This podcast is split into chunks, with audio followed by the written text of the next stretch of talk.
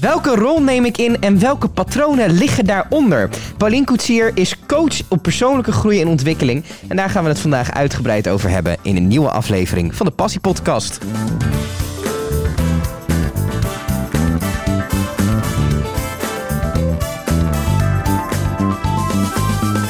Paulien, tof dat je er bent. Ehm, wat, wat houdt jouw job precies in? Nou, zoals jij mij introduceerde, ik uh, coach uh, mensen en organisatie naar groei en ontwikkeling. En ik zeg altijd op een persoonlijke manier. Mm -hmm. Dus mensen komen bij mij of op het persoonlijke vlak of de professionaliteit.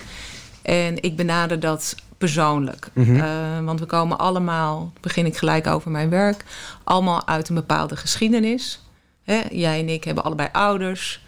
En uh, daar zit het persoonlijke stuk in. Mm -hmm. Dus welke vraag iemand ook komt, die ergens mee zit, of een luisterend oor wil, of een uh, probleem heeft, daar wil hij wat meer over weten. Maar vooral, je wil een oplossing voor je probleem. Hebben, ja. Is het, is het heel menselijk om een op, per se een oplossing te willen voor een probleem? Ja. En nou. is, dat, is dat per se goed? Hebben we soms niet gewoon problemen? Ja, ik, ja, dat is een heel goede vraag. Want aan de ene kant hebben we, kan je kijken naar het probleem als een uitdaging. Mm -hmm. Hè? Mm -hmm. Ik heb het en ik heb er last van, maar het kan ook iets bieden. Mm -hmm. En of daar een oplossing voor is, dat weet ik niet. Uh, maar het biedt ons wel mogelijkheden om over dingen na te, te denken. denken ja. En te ervaren waarom is dit voor mij een probleem. Ja. Wat voor jou misschien geen probleem, probleem is. is. Ja, voor de een kan het een probleem ja, zijn, voor de ander maar niet. Maar als je er al heel erg mee zit, uh-huh. is uh, de methode die ik hanteer of de vraagstelling waar iemand mee komt, is het wel fijn. Waar komt mijn vraag vandaan? vandaan. Is mijn het, probleem? Is het niet vaak zo, je zegt dan ik doe het persoonlijke en het professionele, um, dat professionele problemen eigenlijk altijd persoonlijke problemen zijn? Ja. dat is waar. Ja, ik zeg altijd, ik, dat doe ik nu met mijn handen. Ik zeg als je ergens mee of op je werk een uh, situatie hebt van ik uh, kan niet overweg met mijn nieuwe manager bijvoorbeeld. Uh, nou, dan ga je kijken, hey, hoe is het in het persoonlijke vlak met jou? Mm -hmm. Of is het in het persoonlijke vlak? Het is een blauwdruk. Ja. Jij bent niet anders hier dan op je. Als jij ruzie net met je partner hebt gehad en je komt hier binnen, zit je toch in een andere modus hier. Ja, zeker. Je neemt het mee. Ja, je neemt het mee op je werk. Ja. Is het, dus, is het wenselijk um, dat je op je werk je problemen van thuis thuis laat? Voor je, voor je werkgever denk ik wel. Ja, maar, maar ja, je neemt overal jezelf mee naartoe. Mm -hmm. Weet je, dat doen we. We, mm -hmm. nemen onszelf mee. Mm -hmm. En uh, het is wel fijn dat je kan kijken ik kom binnen hier en ik heb bijvoorbeeld uh, een issue, maar ga ik dit helemaal meenemen naar mijn werkplek? Ja. Of ga ik het hier uitwerken? Het fijne is om te weten, hey, dit kan ik hier loslaten. Mhm. Mm -hmm. Dat hoort dus ergens anders. Mm -hmm. Maar ik denk dat, dat heel wat... veel mensen dat niet lukt. Nee, maar ik geef mensen daardoor ook inzichten en heling. Mhm. Dat je weet, oké, okay, dat probleem is nu dus niet op mijn werk. Ja. Want wat wij, wat wij verwarren is eigenlijk dat ik bijvoorbeeld... ik heb een issue met mijn vader en jij fietst daar doorheen, Mhm. mm -hmm. zeg maar. En dan denk ik, oh, jij bent ook zo'n dominante jongen, ja. noem maar wat. Ja. Dan ben ik niet in gesprek met jou, maar met mijn vader. Ja, dan projecteer je het daarop. Dat is een projectie. Ja. Is het, um, geven werkgevers genoeg aandacht aan de, de problemen van hun werknemers over het algemeen? Ik denk dat het meer gaat komen, omdat op meerdere vlakken mensen zich He, we zijn bezig met vitaliteit. We zijn bezig dat je. Uh, he, dus gezondheid wordt steeds een belangrijker ding. Mhm. Mm -hmm. Dus daar geven we aandacht aan. Maar dat geeft dus ook dat mensen zich prettiger op hun werk moeten gaan voelen. Toch zeg je, ik denk dat we daar naartoe gaan. Dus nou, waarmee je eigenlijk zegt, het is nu nog niet zo. Ja, ik kom het verschillend tegen. Soms zijn werkgevers die zeggen gewoon... nou, dat probleem moet je gewoon privé oplossen. Ja. In plaats van dat uh, sommige problemen ook helpen... als iemand dat zeg maar op gaat lossen. Mm -hmm. Want het helpt ook op de werkplek. Coach jij één op één? Ja. Oké, okay, dus het is niet zo dat als iemand... Um, want jij werkt dan ook met bedrijven samen. Ik werk voor particulieren. Dus ja. mensen komen privé bij mij, maar ook in opdracht van... Uh, van, van, een werkgever. Ja. Ja. Dan, dan heb je dus meerdere mensen van hetzelfde bedrijf die met jou spreken. Ja. Die hebben het ook over elkaar. In principe wel, maar niet in, in, in die aard van uh, persoon. Nee, is het, want je lost denk ik ook onderlinge conflicten op ja, de werkvloer klopt. op. Maar dan, ja. Is dat dan ook één op één? Ja, dat kan. Dan ga je niet als groep in gesprek. Dat zou kunnen. Dat, doe ik, dat, dat doe ik ook. Mhm. Maar in principe doe ik het één op één. Eén op één. Maar is Ja. dat niet heel lastig dan? Want je hoort al die verschillende verhalen. Ja, maar ik, ik richt me puur op de vraag tegenover mij. Mhm. Dus ik, ik coach ook mensen die uit één gezin komen. Ja, Dus partners. ja. Maar iedereen heeft een andere invalshoek. Dat lijkt me een andere zo lastig. Weet je wat mij lastig lijkt daaraan? Ehm, dat je gaat toch onbewust, hè, ondanks alle professionaliteit. Je bent het met één iemand, ben je het eens. Ja, dat is een goede vraag. Eh, nou, dat koppel ik los. Want kijk, op de, de manier waar ik voel, zeg maar, in, Mhm, in de persoon. mhm. Dus dan, dan kijk ik gewoon wat voor diegene de waarheid, zeg maar, is. Mhm. Dus die waarheid is voor die ander anders. Dus ik, ik richt me puur op die persoon. Ja. Dus dan koppel ik het los. Dus ik laat het perspectief van die persoon voelen en als een waarheid zijn, of het wel of niet waar is, want je ervaart het zo, Ja. Door los te koppelen wat die ander. Want die heeft ook zijn waarheid. Ja. Dus dan moet ik, ja. dat- dat Ja, ik, ik, snap waar je, ik snap waar je vandaan komt. Hoe ben je dit gaan doen? Hoe ben ik dit gaan doen? Ehm, ik kom zelf uit een eh, ondernemersgezin. Mhm. En op jonge leeftijd is mijn vader overleden. Eh, ik was gewoon nog... Ik was begin twintig, dus ik was in principe volwassen. Maar eh, ik was inmiddels... Werkte ik al in het bedrijf van mijn eh, ouders. Mijn ouders hadden een eigen onderneming. Wat voor bedrijf hadden ze? Een groothandel in huishoudelijke artikelen. Oké, het is heel anders. Ja, totaal, anders. Totaal anders. Eh, toen ben ik op een gegeven moment na het overlijden van mijn vader iets anders gaan doen. En toen kreeg ik kinderen. Ik heb inmiddels eh, twee kinderen. En mijn tweede kind was redelijk gevoelig. Nou, Mhm. dat komt eh, meer voor. En, maar dat triggerde mij nogal. Dat ik denk, hoe kan dit? En Je wil hem helpen. ik wilde hem helpen. Alleen, ik kwam dus in een bepaald circuit terecht... dat ik er ook achter kwam... hey, misschien moet ik iets met mezelf doen. Mhm. Ja. En wat bleek, dat ik een aantal dingen in mijn leven zelf niet verwerkt had. Mhm.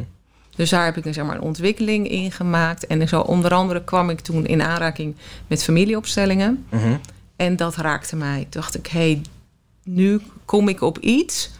wat er dus in mijn familiesysteem zit... waar ik onbewust dus last van heb. Mhm. Alleen mijn kind werkt het uit.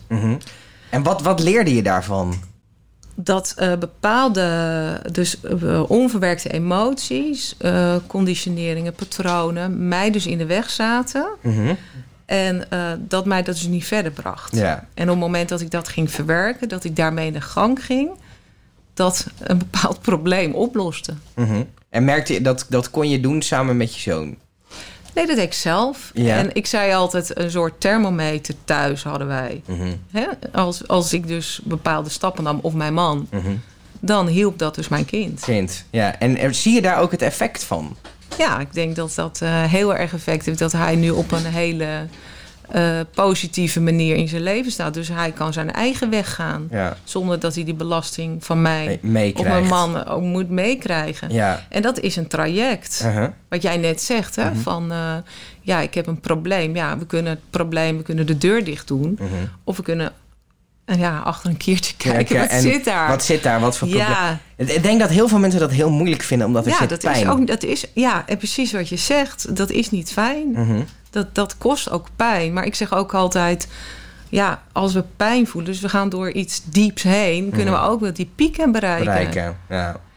En eh, om nog even over jouw vraag eh, terug te komen. Dus ik kwam er eigenlijk achter dat ik zelf ook heel gevoelig was. Ja. En dat was een ondergesneeuwd stuk, Stuk. bij mezelf. ja. Dat kreeg ik wel altijd te horen thuis. Nou, jij bent zo gevoelig. Be- beschreef je jezelf ook zo, als mensen het ernaar vroegen? Van ben je een gevoelig mens? Ja en nee. Maar ik denk dat ik het ook wel een beetje negeerde. Zo'n beetje wegstopte. Stopte En me, me eigenlijk sterker voordeed Mhm. dan ik eigenlijk Ik was. was. Hoe werken die familieopstellingen? Hoe werkt dat? Hoe werkt dat? Nou, het is wel heel leuk. Koen heeft het zelf ook een keer meegemaakt. Dus eh, Even, even Koen is ook van ons team, die zit, eh, die zit hier bij de opnames. Toch goed om even te zeggen. Het werkt eigenlijk, eh, het is een, ja, ik noem het zelf een energe- energetisch veld. Mhm. Dus je zet een bepaalde vraagstelling, zeg maar, waar iemand mee zit, Mhm. zet ik in een veld neer. Ja. En eh, dat noemen ze het wetende veld. En op het moment dat we die vraagstelling neer gaan zetten... Mhm. met een gevoel wat ik heb eh, bij, bij degene waar, waar iemand mee zit... Gaat dat, dat, dat veld, gaat, eh, daar krijgt de mensen een gevoel bij. Ja. Van, hey, ik voel me niet prettig hierbij of ik voel me hier blij bij. En dan gaat de mensen door een emotielaag heen. Mhm. En ik start altijd met iedere eh, vraag waar mensen ook mee komen. Waar kom je vandaan? Dus ik maak een genogram. Mhm. Dus van jouw geschiedenis. Mhm. Ze komen allemaal uit ouders, wel of niet levend, of wel of niet waar je in opgegroeid bent. Mhm. En de vraag waar iemand mee komt, dat is de rode draad du- gedurende mijn eh, sessies. Mhm. En van daaruit heb ik een, ja, ik heb een soort derde oog, of ik, ik ben helder voelend. Mhm. Kan ik, eh zeg ik van, nou, hier moeten we eens naar kijken. Want als jij zit met, ik vind het lastig om mezelf te uiten, of eh, ik wil, vind het lastig om mezelf neer te zetten, Mhm. ga ik dus kijken van hoe zit dat? Wat was is er gebeurd in jouw leven? Mhm. Of bij jou, een van jouw ouders, of bij een van jouw grootouders. Komen dit soort problemen vaak uit de familiesfeer? Of Ik is het ook wat mensen op het schoolplein meemaken? Nou, Of- dat zou ook kunnen. Mhm. Absoluut. Ik, eh, ik denk gedeeltelijk worden wij absoluut gevormd door waar we vandaan komen. Mhm. En ik zeg altijd, ja, je mag echt jezelf gelukkig prijzen als je uit een goed gezin komt, hè, waar je ouders eh, ja, hoofd, hart en gevoel in harmonie hebben. Maar- Ja. Maar ja, dat is niet bij iedereen zo. En toch doet iedere ouder denk ik zijn best. Absoluut. Maar Mhm. dat zeg ik ook altijd. Mhm. Ik zeg, weet je, of je nou een vader gehad hebt die alcoholist was, of je een drugsverslaafd was, dat was op dat moment hun wat zij hadden. Ja. Ze hebben altijd hun best gedaan. Ja. En als ze het anders hadden kunnen doen, hadden ze het gedaan. Gedaan. Ja. Maar dat zat er gewoon niet in op dat moment. Nee, Nee. nee, Ja, was het maar zo. Ja. Maar het gaat er ook om dat je daar los van komt, dat dat bij hun hoort. Mhm. En dat jij dat niet hoeft uit te werken. Ja. Dat jij dat mag laten. En toch projecteer je heel veel van je ouders op jezelf. Ja, Ja. ja. maar ja, daar worden we de hele dag mee. Ja, vanaf het moment dat je Geboren wordt. worden Ja. geboren. En we zien dat ook als waarheid. Mhm. Tot je in de wereld komt. En hè, dus je gaat zo langzamerhand eh, vanaf eh, vier jaar en eh, tegenwoordig wat eerder de wereld in. Mhm. En dan denk je, hé, hey, dit ziet er toch anders uit. Heb je de Luizenmoeder gezien? Die serie? Ja, ja, niet helemaal. Maar- ik, ik zit uit de... de ja, vertel me. Ja, oké. Ehm, als je kijkt naar ehm, de ouders op het schoolplein in die Oh serie. ja, ja. Is dat een realistische afspiegeling van hoe ouders zijn tegenwoordig? Ik, ik kan de serie niet helemaal... eh, maar ik Heel beschermend, heel erg mijn kind is de beste. Eh, ze gaat naar het VWO. eh, Oh ja, ja. We, we leven in een pampertijd, hè, noemen ze het. mhm. Dat de pamperouders zijn. Is dat, is dat ehm, het is Anders. een hele extreme vraag dit. Maar kan je beter een ouder hebben die je super beschermend en als een soort van god opvoedt? Of kan je een beter een ouder hebben die alcoholist is? Heel gevaarlijk terrein, besef Gevaarlijk ik me. terrein. Maar je snapt Absoluut. welke, Ik welke snap hoek ik in waar je- wil. Ja, ik, ehm, ik denk dat je er nooit, eh, dat het je nooit helpt dat je volledig, eh, dat alle kansen en valkuilen voor je weggehaald worden. Mhm, Want dan leren we er niet van. mhm, Maar als je uit een gezin kijkt, hè, je hebt bijvoorbeeld eh, twee, drie, vier kinderen en komt uit X, zeg maar. Hè? X is volledig beschermd, nooit alles wordt geregeld. mhm.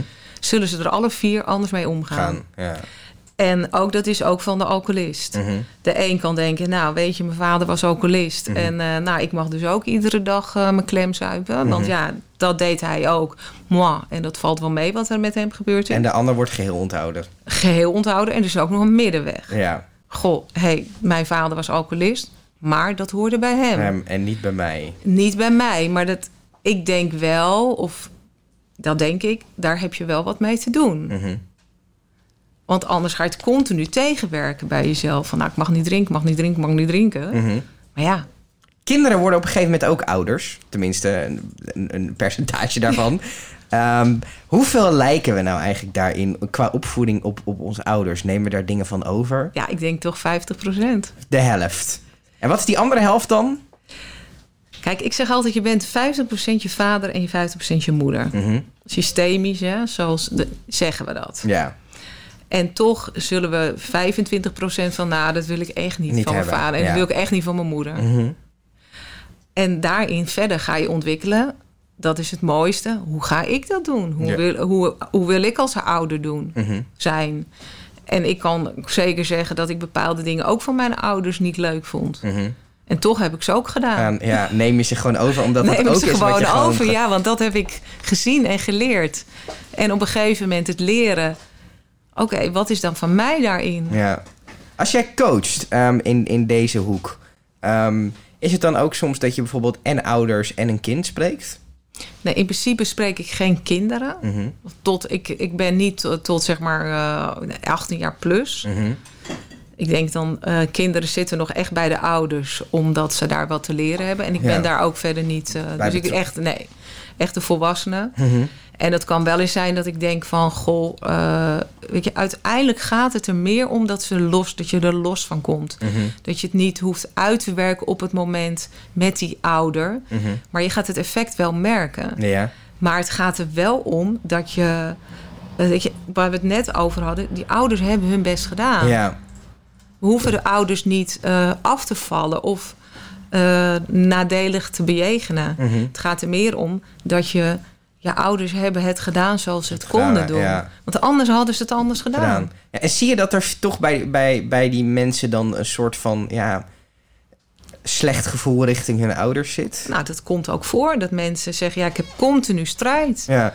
Continu. Maar he- heb je dan het gevoel dat het helpt als je tegen je zegt ze hebben hun best gedaan? Nou, of dat dat juist tegen draad werkt op zo'n moment? Tuurlijk werkt het even tegen de raad. Ja. Want daar, daar zaten ze al in. Ja. Maar het inzicht te geven van dat we eens over gaan praten. Van nou, wat, wat is er dan bijvoorbeeld in het leven van jouw moeder Mhm. of vader gebeurd? Dat, eh, dat ze dat in zich heeft van oké, dat heeft dus gemaakt dat mijn moeder of vader zo reageert. Ja, ja. Maar daar hoef jij verder niks mee. Nee, nee. En dat jij in de bedding kan zijn van jouw eigen ouders. Maar zij ook. Daar Ja. hoef je dus niks mee. Nee. Want kijk, uiteindelijk zijn wij gelijkwaardig, hè? Mhm. wat we ook doen. Mhm. Dus op het moment als ik mij beter voordoe dan de een of de ander, heb ik een issue. Toch? Nou, ja, ja, is dat Ja, een issue? Het is ook heel menselijk, denk ja, ik. tuurlijk, tuurlijk. Maar ja, ik ben natuurlijk wel wat meer getraind in mezelf. Waarom, waarom doe ik dit? Waarom, Mhm. waarom denk ik zo? Of waarom oordeel ik dit? Hoe vaak corrigeer je jezelf? Nou, ik denk genoeg. Wat, wat definieer je als genoeg? nou, dat ik daar wel mee bezig ben. Ik ben ook niet perfect. Nee, nee, maar En dat, misschien ook wel perfectionistisch erin. Misschien. wat, wat mij lastig lijkt bij alle mensen die in jouw beroepsgroep zitten hoor. Ehm, kijk, iedereen heeft problemen. Eh, ik herken ze bij mezelf niet allemaal. En dat, volgens mij is dat ook best heerlijk. Dat je, als je er niet op verder gaat, is het ook niet echt een probleem. Lijkt me zo irritant aan jouw vak dat je het bij jezelf elke keer merkt en ook waarschijnlijk er elke keer iets mee doet. Ja, dat is, een, dat is ook wel een ding. En dat je vooral, ik zeg maar, coach in je werk, in mijn werk blijft, in, niet in mijn. eh Privéleven. Maar dat roepen mijn kinderen ook. En mam, dat doe je Je- boven. dat, doe je, dat doe je lekker met je klanten, maar niet met ons. Ja, ja. Merk je dat je veel onbedoeld advies geeft aan mensen om je heen? Nou, dat heb ik in het begin wel heel veel gedaan. Ja. Ja. Maar daar, dat leer je dan ook jezelf eigenlijk weer af. Ja, want het kost ook heel veel energie. Ja, Het kost ook heel veel energie. ja, Dus ook echt leren bij jou te laten. mhm, ja. Ja, vraag mij misschien helemaal niet om advies. Om maar advies. paf, dus dan, ik, ga het er ik ga het toch geven. Een stukje Ja. beroepsdeformatie hebben we Ja. allemaal natuurlijk wel. op- Dat op denk je dat je dat allemaal hebt, maar vooral leren. En vooral bij mij heeft, heb ik echt moeten leren eh, die, die gevoeligheid die ik heb. Dus ik voel echt zweren, ik voel echt emoties van anderen. Dat ik daar niks mee hoef. Hoef, dat het gewoon maar soms ook lekker is. ik ben is. ook eerlijk, dat is ook niet dat dat klaar is. Hè? Dat, is dat voel ik gewoon. Ik moet daar echt los koppelen. Ja. Ja. en, ja, en dat is precies waarom zit ik in dit vak? Waarom doe ik dit? Omdat ik het ook zelf ken. En, ja. Echt mijn eigen plek weten. Ja. Wat eh, maakt jouw werk zo leuk? Ja, wat maakt mij me- dat mensen blij worden. Dat ze uiteindelijk zichzelf, ja, dat klinkt een beetje zweverig, maar zichzelf weer terugvinden. En Mhm. dat mensen, hoe ze binnenkomen, dat ze zulke stappen ook voor een ogenschijnlijk klein of groot, maar dat ze die maken op, op welk niveau ze ook willen. Ja. En daar word ik heel blij van. Van. Waar sta je over vijf jaar? Wat wil je nog leren? Wat wil ik nog leren? Ehm, nou, dit soort dingen meer te doen, mezelf zichtbaar te maken. Mhm. Vind je dat eng? Ja, ik denk dat ik dat wel spannend vind. Terwijl ik wel weet van mezelf dat, het een, dat ik genoeg weet. Mhm. En dat ik die kennis heb en dat het er mag zijn. Mhm. En toch meer uit een, toch een generatie kom dat het toch wat... eh, Nou, doe maar een beetje rustig. Doe maar een beetje normaal, niet te veel eh, van de toren afschreeuwen. Ja, ja, ja, ja, ja, ja, dat doe ik ook wel. Jij hebt het hartstikke goed gedaan, dankjewel. Dankjewel.